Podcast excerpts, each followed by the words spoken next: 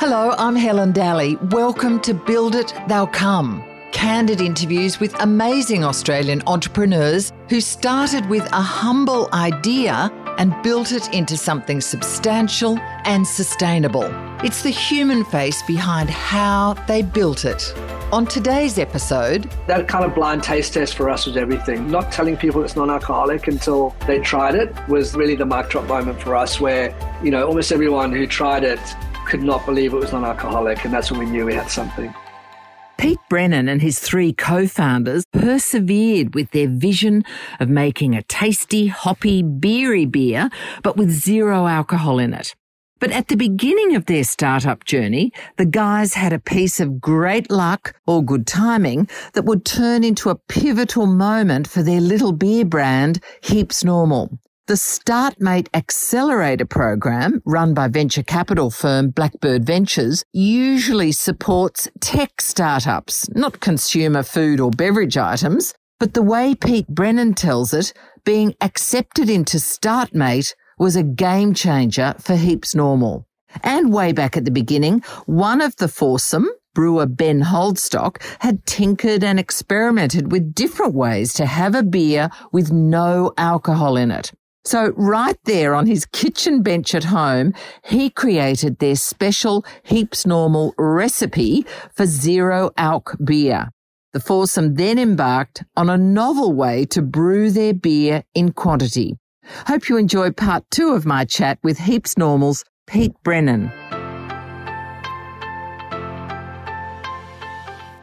So you came up with the recipe, and as you say, it was home brewed for the perhaps what the first batch. Mm-hmm. Then you get a brewing company in Victoria to actually brew it for you. You don't have your own brewery, is that right? Yeah, we yeah we kind of we turn the traditional business of building a beer company a little bit on its head. I, I think how a lot of breweries start is they're very capital intensive in the early days, and they um, you know, they build a they build a, a, brewery, and it's it costs a lot of money, and then fingers crossed people will come. Yeah, um, build it, they'll come. Um, yep. and um, you know, we did the other way around. We we we we we contract brewed with our brew partner. We also, um, you know, a real big pivotal moment in our business was getting accepted into StartMate, um, which is the accelerator program run by Blackbird Ventures, which is typically a typically a technology skewed accelerator program. But yeah. Um, yeah, we um we were invited to apply. We were told we probably wouldn't get in, but it would be good for us to think about our business in a different way. So we went through the application process of I believe 700 plus startups, and we got narrowed down to you know one of the final 12 and went into the went into the program and off the back of that raised some money with some some incredible investors. And um, you know those same investors followed on in the last round that we did at the end of last year. And we're now building our own brewery and um, you know growing the business which is really exciting extraordinary. Now, so keeping the flavour and the taste for beer lovers, I mean, that must be the holy grail, obviously. But mm-hmm. does zero alcohol beer have less sugar in it or more sugar in it than normal beer? It's got about half the sugar and calories of a normal beer, so it's uh, it's it's fantastic. Well. Yeah, yeah. So that's an added benefit, right? it is. Yeah. Uh, where did the funding come from at the very beginning? Did you have a bit of savings, each of you? Did you borrow from family or borrow from a bank or did you max out the credit card? Yeah, we um the well the first round is called the three Fs: friends, family, and fools. Um, so we we um yeah we we all put some money in pretty early on, and um you know Geordie was was essentially our first investor. He put he put quite a substantial amount of money down and really got behind us. And um, yeah, that allowed us to do our first production run. It allowed us to, you know, do a lot of R and D in the early days before we did that production run, and and essentially make something that was our version of, you know, what the tech world calls an MVP, a minimum viable product, and that's what we used to sample and and get people's opinions, and from there we were able to scale. So. fantastic. Now you launched your first batch in winter at the start, at, in that first year of the pandemic. Was that a little bit mad? Probably, but it worked out. um, it's, um, I, I, think, you know, like I said, I, I think hard work is one thing, but I think being in the right place at the right time, I think a little mm. bit of mm. luck, I think a little bit of know-how and, um, you know, network and, and all those things really play into the success of any company. And, um, you know, we, we, you know, we've worked really hard, but I think, you know, we've been surrounded by incredible people from the beginning. And I think, you know, like you called out, the timing of COVID was something that was obviously out of our control, but it seemed to work in our favor for some reason. Um, and, uh, you know, like I said earlier, I think it's just this kind of perfect storm of, of, of timing and hard work and luck and bit of research and blood, sweat, and tears that all came together and has allowed us to, you know, be where we are now. Which, in the grander scheme of things, we're not even, you know, we're barely two years in. We still have a lot of work ahead of us, but um, yeah, it feels like we're doing good stuff. And you know, for me, it's it's it, it really is a purpose-driven business. You know, like I I shared my my story of my dad earlier, and you know, we get we get messages weekly from people through our social media, through the email address on our website, going you know, my husband was not a nice person and he's found mm. heaps normal and now I enjoy his company and my dad stopped being angry with me and wow. because of heaps normal and all these things where you know when it's when it's midnight and you're trying to work through a presentation but you know you should go to bed it's those things for me that kind of make you push through and would make you want to get out of bed in the morning because we're doing you know we're making a product that I think was frowned at a lot in the early days, but now people are really understanding why we're doing it, and and you know why we're doing it is everything. Yeah. So you talked about, you know, the timing. I mean, um, you're you're giving COVID uh, some great, um, you know, the various lockdowns really helped you. Is that because you think there was this reassessment of of how we live through COVID, and that we can't depend on um, alcohol to get us through? Yeah, absolutely. Like I, like I said earlier, I think you know the first lockdown, people just stocked up and they drank through it because they thought this is going to be for a couple of weeks. Let's bunker down and get it done. And you know we're off work for for a few days. And um, and I think when it dawned on us all that this was not something that was going to go away too quickly. Yeah. Um, you know, people started reassessing their their relationship with alcohol and other things. You know, fitness in general or food um, I, I, think it's I think it's there's been opportunity for a lot of companies in those spaces to do really well um, in a downturn like we like we've experienced.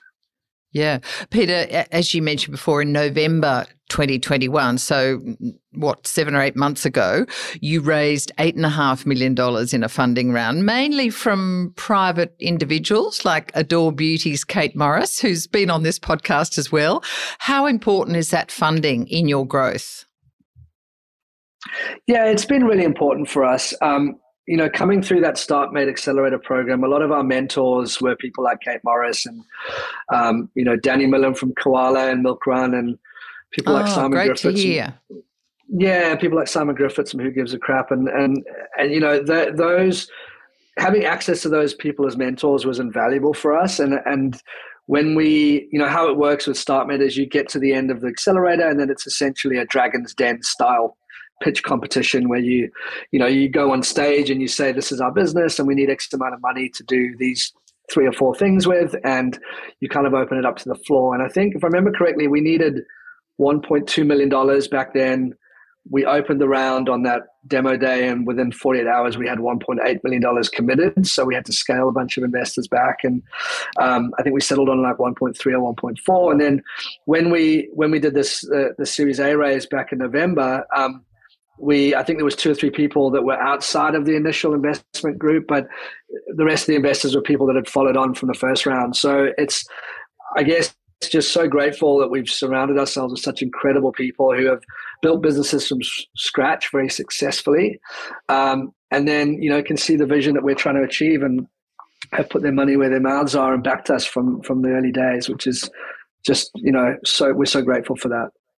Yeah, Peter, I just want to ask you. Uh, I mean, that funding, that particularly the um, the Series A, that valued the company at what just under sixty million dollars, which is amazing for having sold your first products in mid 2020.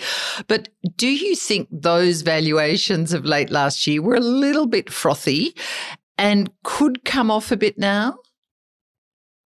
I don't think so. Um, you know, it's it's it's one of those things. I think raising money is often misunderstood. You know, we we we raise, like I said, we raise a total of nearly ten million dollars, and at each raise, you get people phoning you going, congratulations. And it's actually the opposite because no one just gives you money. You've got yeah. to pay that money back yeah. with a return within a certain time period. So if anything, it's, um, you know, the pressure's really on. Um, but yeah, I mean, we're, we're, we're going from strength to strength. Um, you know, we, we were very clear on what we are going to use the funding for, um, you know, which was to, you know, some key hires to increase production and, and build our own facility, which we're kind of working through at the moment. Um, but yeah, we're just so grateful. We've got some incredible people in our corner. It's, um, yeah, it's just, it's really exciting to have access to those people. Yeah. So back when you started, was it always for you a big vision or was it, oh, let's just try this? I've got an itch. I need to scratch it, see where it goes?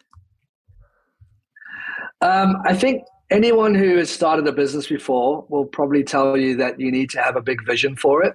Um, you know, just dipping your toe in the water, it's never how I've really done things. It's always kind of all in and let's just go full hog and see how far we can get this. And I think, um, you know, to have that vision, like I'm, I, you know, our mission is to change drinking culture. It's a really big, hairy, audacious goal. And there's wow. a lot of work that goes into that. So, um, yeah, we've, we've, we've always, we've always kind of viewed this thing as, as, you know, going large where we're currently exploring, um, you know, other options as well. We're, we're, we're building out the range even more. We're looking at selling the beer further abroad, um, overseas as well, which is really exciting. So, yeah, it's um, it's any never definite been a, plans about that.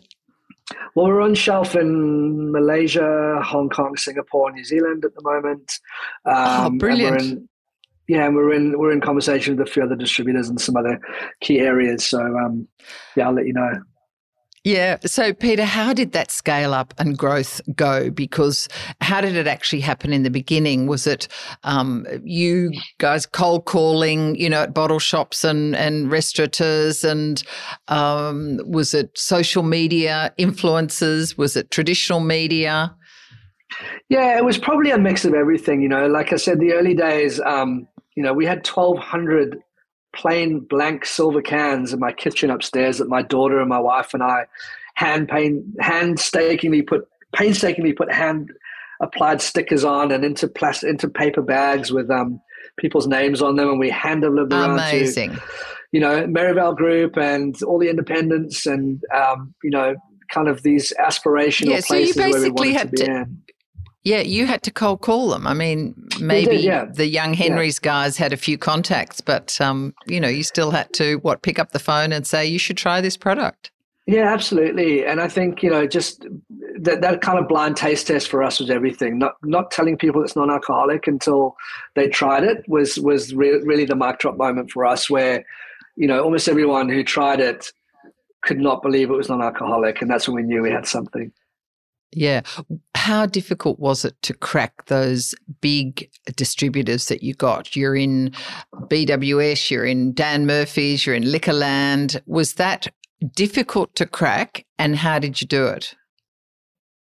Yeah, I think you know we were we were told pretty early on if we wanted to go into the big supermarkets and the chains that we'd have to have four or five years run on the board and we'd have to go knocking on their door and they, they wouldn't let us in for six months and then they'd haggle us down on price and that wasn't our experience at all you know. We um we kind of just stuck to our roots and what we wanted to do which was you know to build a, a non-alcoholic beer company that would change drinking culture and within eight months of launching um, you know we had the buyers of two of the biggest you know retailers in the country emailing us cold out of the blue within the space of two weeks saying they wanted to stock us. So um, I think, wow. you know, yeah, and, and I think that wasn't down to any crazy science that we planned out or mapped out. It was just serendipitous a little bit. But, you know, at the same time, we, we, like I said, you know, coming through StartMate, we'd surrounded ourselves with these incredible individuals who are pretty well known yeah. in their respective spaces. And um, we built up a really cool brand ambassador team in the early days of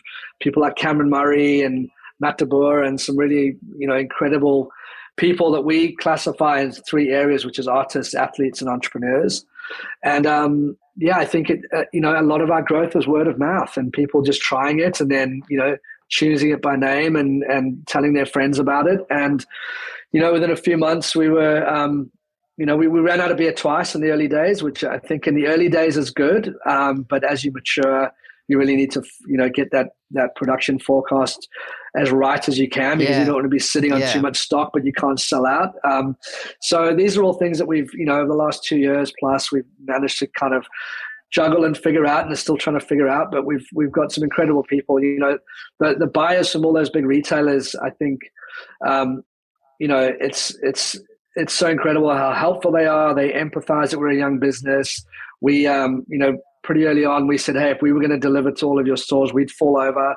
We wouldn't be able to kind of ramp production that quickly. They understood that. They said, yep, we get it. We're, we're, why don't we do 100 stores this month? We'll do 150 the next month and kind of gradually scale with us. So it's been an absolute pleasure to work with those customers and and see that see heaps normal and and on, on more shelves around the country. Yeah, that's that's great to hear that about those big players. How many stores could you sort of put a figure on it? How many stores are you in now? We're in just, I believe, just over 4,000 venues around the country, which is bottle shops, supermarkets, um, you know, restaurants, off license, etc., etc. So, um, yeah, four, four to 5,000 at the moment. Um, but, you know, that, that changes quite quickly with a, with a, a big distributor that comes on board.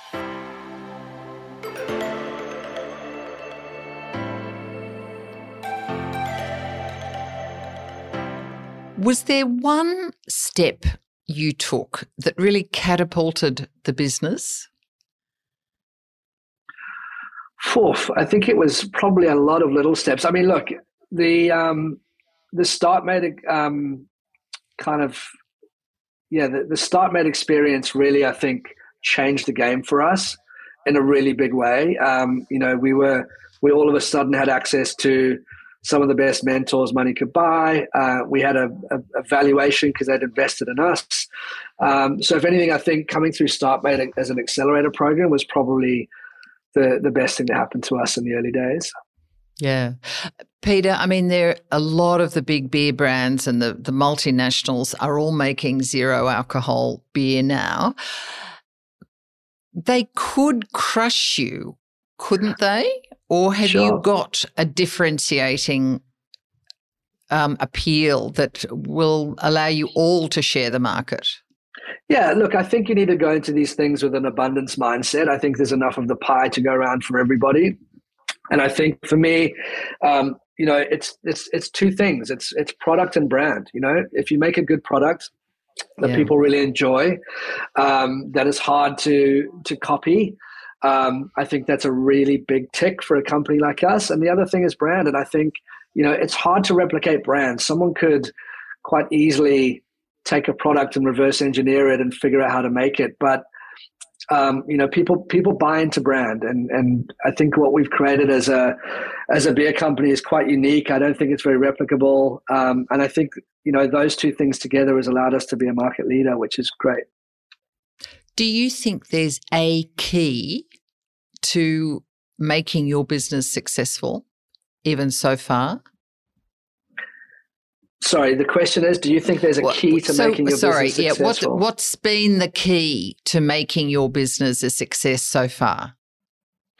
Um, a lot of things. You know, we mentioned timing and luck and all that kind of stuff earlier, but I think on the day to day, it's um, you know, for us as founders and also the staff, you know, we've got 23 staff now within the business. And I think, you know, it's all very clear that this is a purpose driven business for them. They all have their own reasons. And look, we're not, don't get me wrong. We're not, like, I don't drink alcohol. I haven't had a drink in 18 months because I realized it was not very good for me.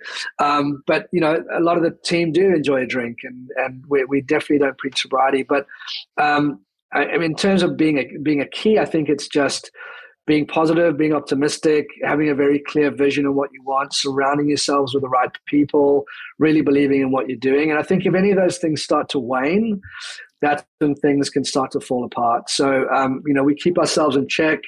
Um, we're, we're not very ego driven. Um, we realize what we're doing has meaning and purpose. And like I said, those messages that we get from people in our community every now and again are just what makes it all worthwhile. How long did it take before you were profitable? Or are you still sort of getting to that point? I mean, obviously, anything you make, I guess, goes back into the business.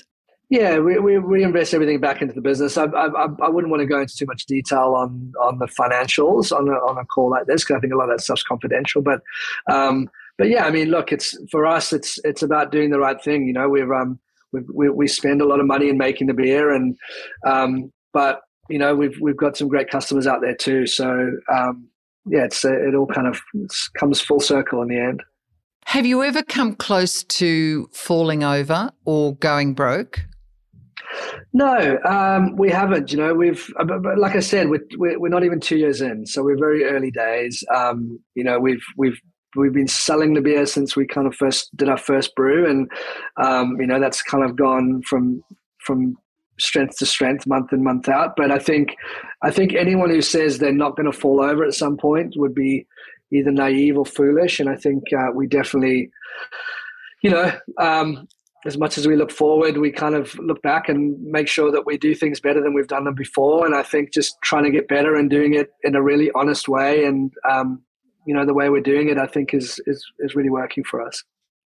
So, Peter, what would be your markers of success right now for Heaps Normal and where you're at?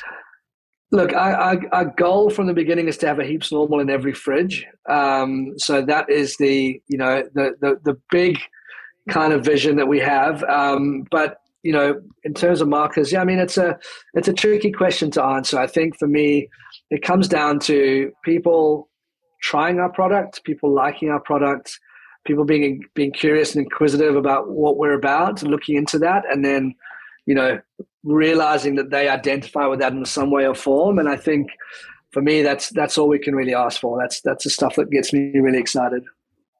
Can I just ask you, how did you learn to be a leader? And suddenly you're a leader with three other co founders. You've got all these big customers. Uh, you've got a, a, big scale up happening still, and you're sort of in the midst of it. And what have you learned about yourself as a leader in these past two years? For Helen, that's a really good question. Um, I think, you know, um, always learning is the key. I think I think anyone who uh, thinks they know everything is going to be brought down to speed quite quickly. Um, you know, we still get things wrong daily. You know, we're still trying to figure things out, but we've jumped in with both feet. We've surrounded ourselves with people who are better than us in key areas that we might lack skills and expertise in. Um, but I think you know, being honest with it, with each other, we uh, we're very much on for feedback. We ask for a lot of feedback from the team in terms of how we can improve. Um, you know, we've brought in tools like Culture Amp and things like that um, that really help us to create, I guess, a culture of people that believe in what we do and believe in the brand and the business. And um, you know, that applies to us as co-founders as well. You know, um, we've all worked in the industry in some way or form for for a long time. Um, this is my fourth business. Um, the other two, two of the earlier ones were complete failures, and I think there's a lot of learnings through that. But um, but yeah, we're always learning and we're always trying to get better. And I think just having that approach and that attitude and not think you know everything is is the key to improving and, and hopefully not falling over. Yeah. Just quickly, with those other businesses you started, um, you said you had a, a, brand and design business, but were they manufacturing a product type businesses, the ones that didn't work? I had a yeah, I had a I had a clothing company when I was like early twenties that manufactured t-shirts that were in about 30 something stores around around the country um, i had a tech startup called viewpop that lets you capture three-dimensional apps which is more of a software business that we took to web summit in dublin and made the top 10 of pitch competitions and, and all that kind of stuff but um, yeah there's definitely we're, we're in a different league now with heaps normal you know we're, we're making a lot of beer there's a lot of product shipping around the country um, there's all sorts of things that can go wrong at every step of that process. Um, so sure. we're just we you know we're managing it as best we can, and we're we're we're, we're giving it our best shot day in day out. And um, yeah, we're just we're so happy that people are just getting behind it. Peter, just a few quick questions that I'm asking all cool. my guests. What are you obsessed about at the moment? Be it a film, a book, a recipe, a cause? I'm obsessed about productivity, and that comes down to um, being diagnosed with ADHD about 18 months ago um, as an adult, and just trying oh, to understand really? that. So um, yeah, so I'm I'm fascinated with productivity hacks and time blocking and minimizing distractions and things like that. I read a lot about it. I'm still terrible at it at being productive. I'm I'm a constant work in progress, but um, it's something that I'm just so interested in and trying to get right. And how are you dealing with the diagnosis of ADHD? Yeah, good. Um, try to try to few different bits of medication that weren't right for me, um, and it just come down to you know that's one of the reasons I quit alcohol. I'm, I'm very conscious of my sleep. I used to go to the Gary Vaynerchuk school of hustle where you didn't need to sleep and just work every waking hour and it dawned on me a year or so ago that that's um, not the not the most effective way to operate so um, I, I, protect i'm very protective of my sleep and my time with my family um, and just constantly experimenting and trying to get better at, at running a business yeah what's one of the toughest things you faced on this entrepreneurial journey Oof these are good questions, Helen. I'm, I'm not quite sure how to answer these. Um, look, I think there's for for for any kind of an entrepreneur, there's there's daily challenges, right? There's challenges that um, you know you you think you know how to do something, and then you figure out you, that was the wrong way to do things. So I think, yeah, for me, there's just there's daily reminders of you can always be getting better at something. Is there a biggest lesson you've learned on this journey so far? Yeah, um, I think the biggest lesson I've ever learned, and this is a little bit off cuff, so excuse my language here, Helen, but my, my grandfather taught me very early in life. He said there's, there's two rules to life. He said, rule number one is don't be a dick. And rule number two is never ever forget rule number one. And I think, um, you know, the more I think about that, the more it comes down to just being a good person and being a good human being. You know, the right thing to do is always the right thing to do. And I think sometimes we can get distracted from that without even realizing it. So, you know, when we come back to center and question ourselves on whether this is the right way to respond to a situation or the right way to, you know, instigate a situation, is this really the right thing to do? Um, you know, it just comes down to being a good person and in turn being a good company and trying to do the right thing as much as you can. What would you say to some perhaps younger person who wants to pursue their idea and back themselves? jump in with both feet and do it. It's um, I think nothing nothing ventured, nothing gained, and I think I think the naivety of not knowing how to do something is is a is a wonderful gift because if we um, yeah, I think well, personally, if I knew all the challenges that lay ahead, I probably wouldn't have started my own company. So um, so yeah, jump in, give it a crack, and um, you know, hopefully nobody's going to die, and you'll be okay. Peter Brennan, co founder of Heaps Normal, non alcoholic beer, craft beer company. Thank you so much for joining us on Build It They'll Come. It's been great to speak to you, Pete. Thanks, Helen. You too. I really appreciate you having me on. I hope you enjoyed Build It They'll Come. Let me know via Twitter and LinkedIn. Better still, let your family, friends, and colleagues know by sharing it around your networks. And I'd love you to give it a star rating on Apple Podcasts to make it easier for others to find us. Be sure to subscribe as there are plenty of upcoming episodes you don't want to miss with more amazing innovators and entrepreneurs on how they turn their light bulb idea into an empire.